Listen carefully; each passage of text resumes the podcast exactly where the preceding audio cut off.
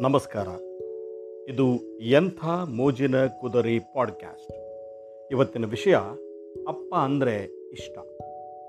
ನನಗೆ ಆರು ವರ್ಷ ಇದ್ದಾಗ, ಅರೆ, ಅಪ್ಪನಿಗೆ ಎಷ್ಟೊಂದು ವಿಷಯ ಗೊತ್ತಲ್ವಾ ಅಂತ ಅನ್ನಿಸ್ತಾ ಇತ್ತು. ಹತ್ತನೇ ವರ್ಷಕ್ಕೆ ಕಾಲಿಟ್ಟಾಗ ಅಪ್ಪ ಒಂಥರ ಸಿಡುಕನಂತೆ ಕಂಡರು. ಹನ್ನೆರಡನೇ ವಯಸ್ಸಿನಲ್ಲಿ ಹಿಂತಿರುಗಿ ನೋಡಿದಾಗ ಬಾಲ್ಯದ ಅಪ್ಪ ಕಳೆದು ಹೋದರು ಅನ್ನಿಸ್ತು. ಹದಿನಾರನೇ ವಯಸ್ಸಿಗೆ ಬಂದಾಗಲಂತೂ, ಓಹ್ ಅಪ್ಪನನ್ನು ಮೆಚ್ಚಿಸಲು ಆಗಲೇ ಇಲ್ಲ. ಹತ್ತೊಂಬತ್ತನೇ ವಯಸ್ಸಿನಲ್ಲಿ ಅಪ್ಪನಿಗೂ ನನಗೂ ಸಣ್ಣ ಜಗಳ ಆಯಿತು. ಇಪ್ಪತ್ತೊಂದನೇ ವಯಸ್ಸಿಗೆ ಬಂದ ಅಪ್ಪ ವಿಪರೀತ ಬಿಗಿಯಾದವನಂತೆ ತೀರಾ ಒರಟನಂತೆ ಕಂಡರು.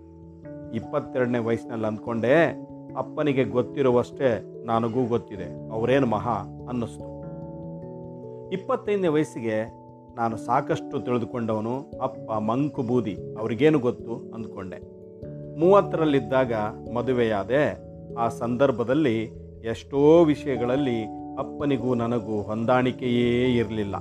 ಈ ಮುದುಕರಿಗೆ ಕಾಮನ್ ಸೆನ್ಸ್ ಅನ್ನೋದೇ ಇರೋದಿಲ್ಲ ಅನ್ನಿಸ್ತು.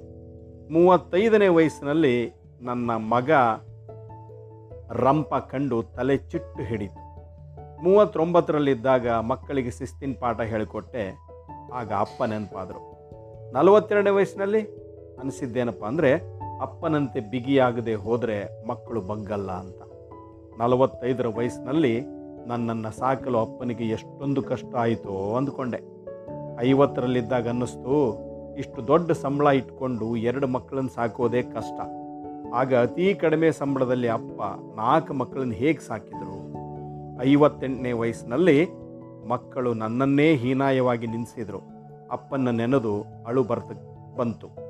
ಕಡೆಗೂ ಹಳೆಯದನ್ನೆಲ್ಲ ನೆನಪಾಗಿ ಗೋಡೆಯ ಮೇಲಿನ ಚಿತ್ರವಾಗಿದ್ದ ಅಪ್ಪನ ಫೋಟೋ ಮುಂದೆ ನಿಂತು, ಅಪ್ಪ ಯು ಆರ್ ಗ್ರೇಟ್ ಅಂದಾಗ ನನಗೆ ಅರುವತ್ತು ವರ್ಷ ತುಂಬಿತ್ತು.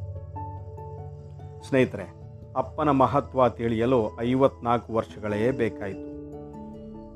ನಿಮ್ಮೊಂದಿಗೆ ಅಪ್ಪ, ಅಮ್ಮ ಇದ್ದರೆ ಗೌರವದಿಂದ ಕಾಣಿ. ಇಂದಲ್ಲ ನಾಳೆ ಅವರಿರುವ ಸ್ಥಾನ ನಮಗೂ ಸಿಗಲಿದೆ. ನನ್ನ ಮನಮುಟ್ಟಿದ ಈ ನಾಲ್ಕು ಮಾತುಗಳು ನಿಮಗೂ ಇಷ್ಟವಾದರೆ ದಯವಿಟ್ಟು ಇದನ್ನು ಕೇಳಿ ಕಮೆಂಟ್ ಮಾಡಿ ಸಹಕರಿಸಿ. ನಮಸ್ಕಾರ.